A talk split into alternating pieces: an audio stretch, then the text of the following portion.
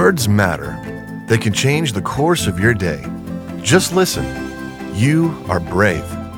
You are stronger than you think.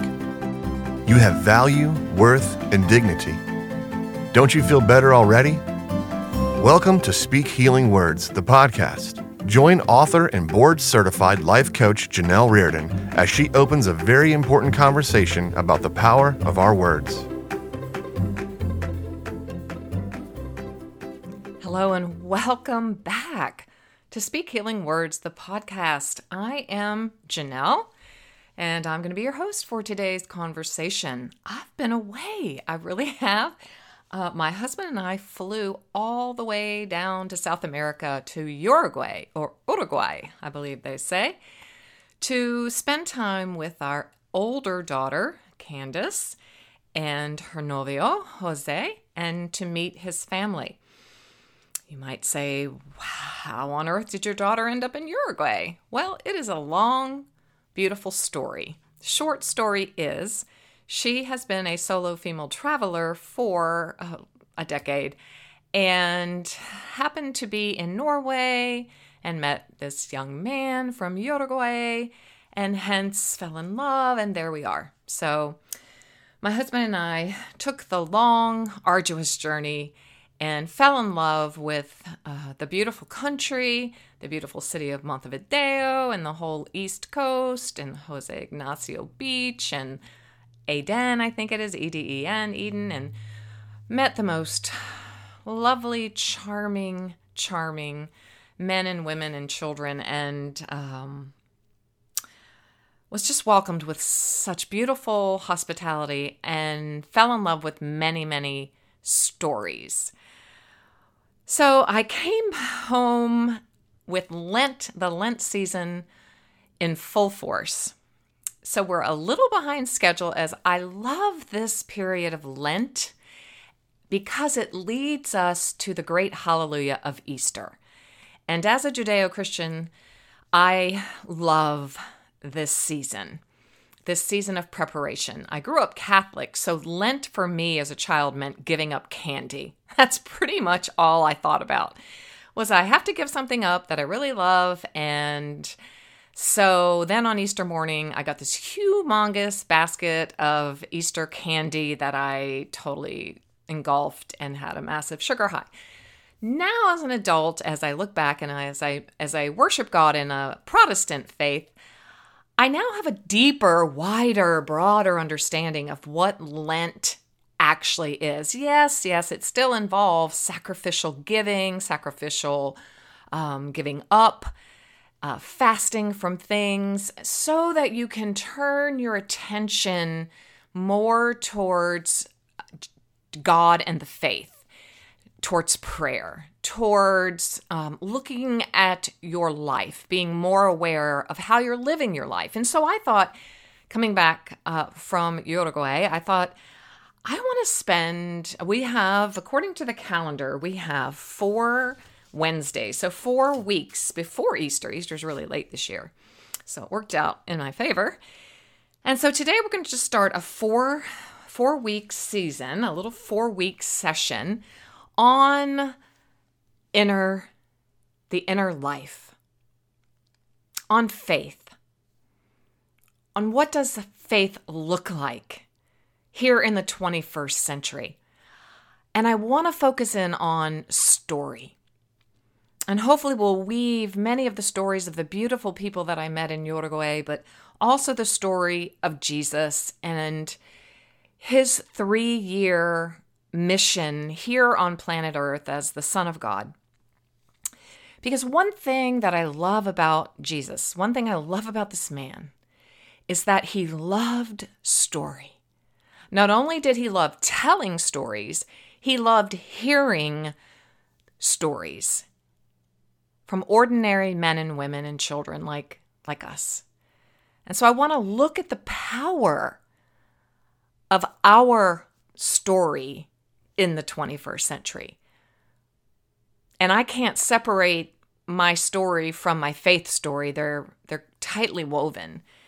And so I just want to I want to start with a beautiful quote and a, and some beautiful words by just a master storyteller himself. And his name is Ian Cron. He wrote the book uh, The Road Back to You along with Suzanne Stabile. And he, from what I hear on his podcast Typology, has a new book on the in the works on how the Enneagram, this ancient typing system, is really about story. And I will I will give you some links over on the Facebook page and on my blog and on Instagram where you can listen to him talk about the Enneagram in relation to our personal story. First and foremost, he says personality is how you show up for life. Personality is how you show up for life. People expect that's how you will show up. It's a pattern that's established. He goes on to say Have you ever stopped to ask yourself, what if the story I tell myself and others about who I am and who I'm becoming isn't true? This is a big one. As children, we all construct stories or narratives to help make sense of our environment. These childhood interpretations set in motion the patterns of behavior that shape our personality or how we show up for life.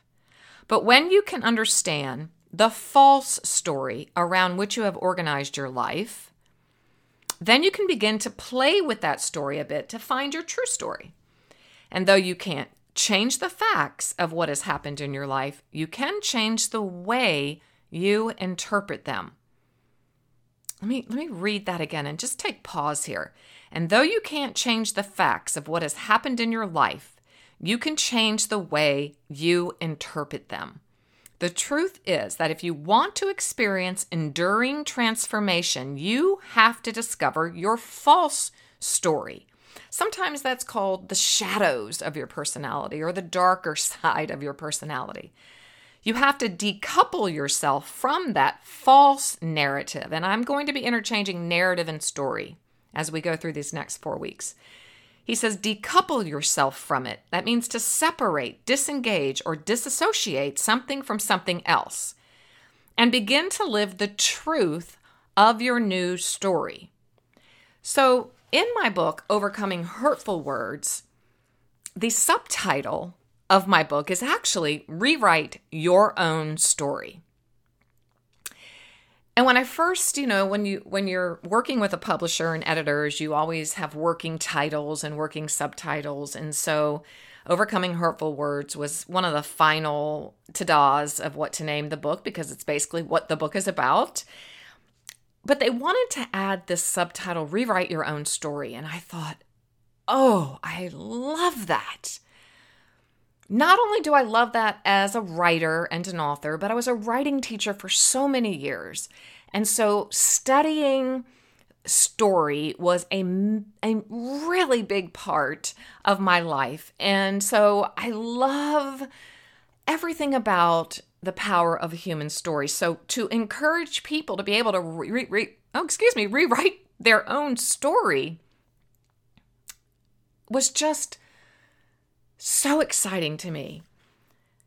We can rewrite our negative, false stories. You know, sometimes we have to rewrite the story stories we tell ourselves about ourselves.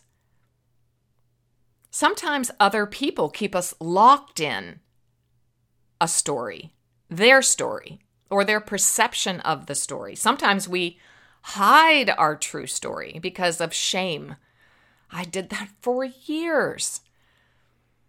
We hide it. We're embarrassed. We we we're full of shame and guilt and even when I've been washed with metanoia, the re- transforming power of God, and I have forgiven myself, and other people have, I still have had a hard time really letting go of the shame. Sometimes families pass along stories that are, they get bigger each year, or sometimes they're false narratives. Sometimes they're a false narrative about us that we aren't we aren't that person anymore because we've done our work. We've done our heart work.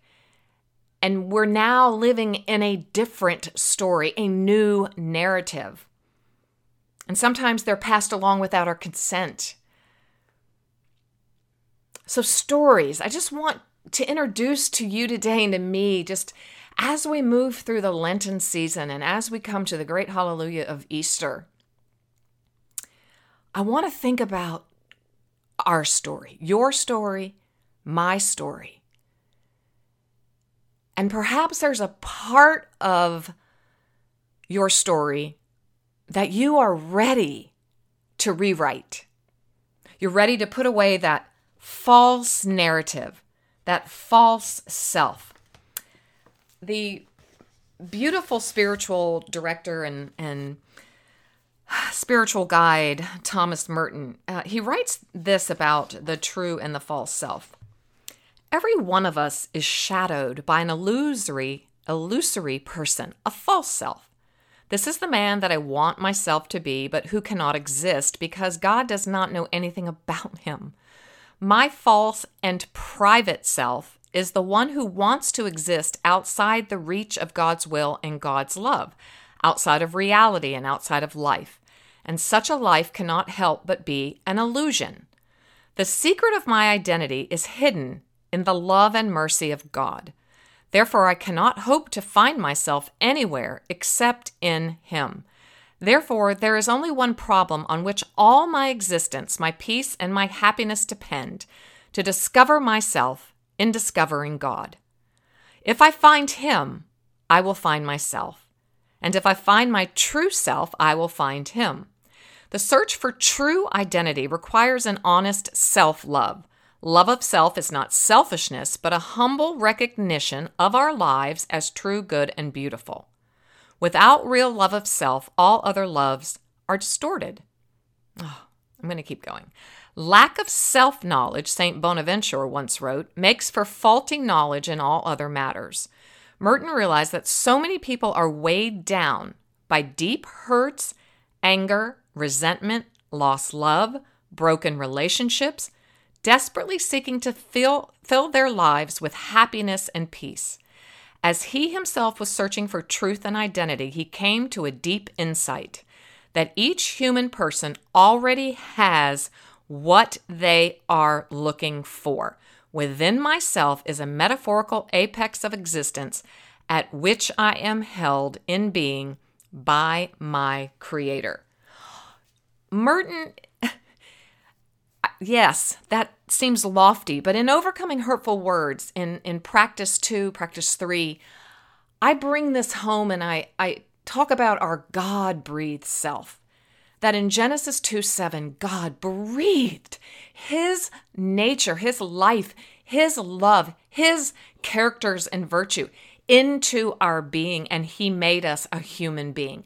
Then we are brought into the world in the home of caregivers and our family of origins. And then we have this nature versus nurture. Correct. Yeah. So we talk all about it in Overcoming Hurtful Words. We talk about it in season one. So you can go back and listen.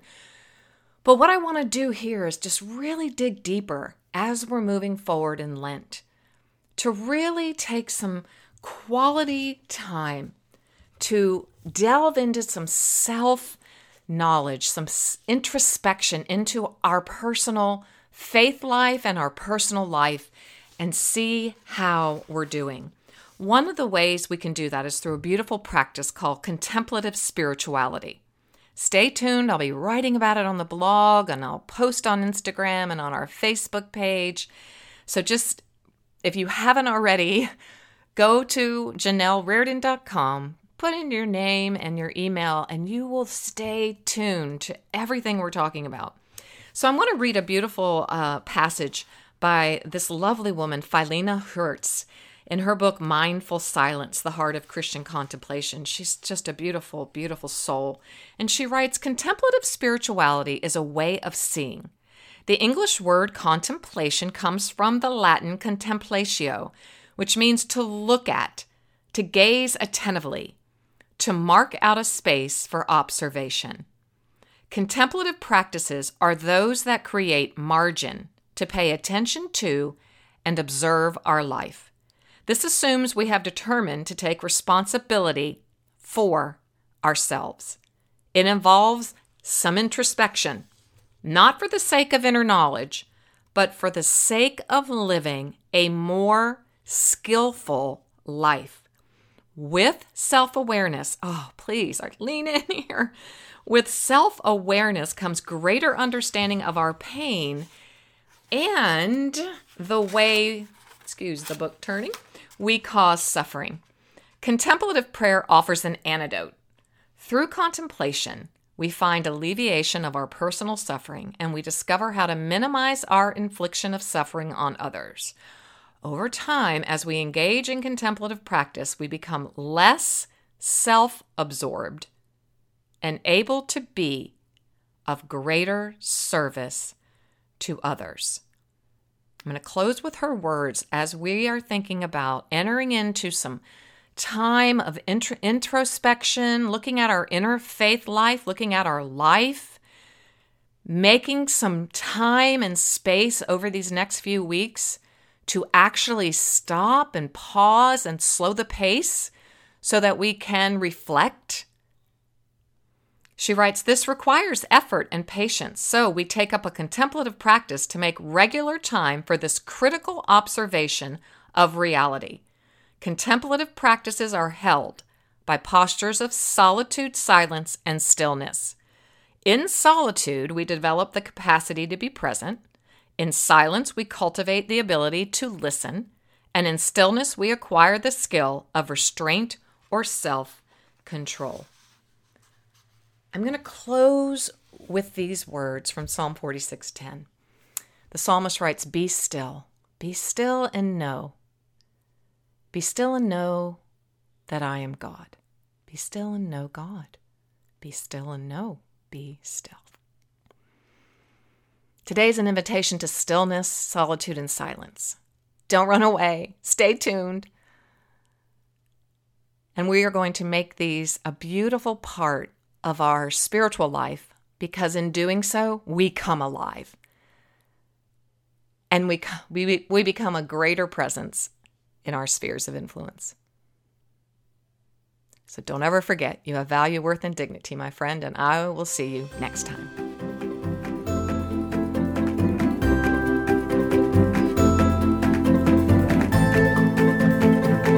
Thanks for listening today. It was great having you here.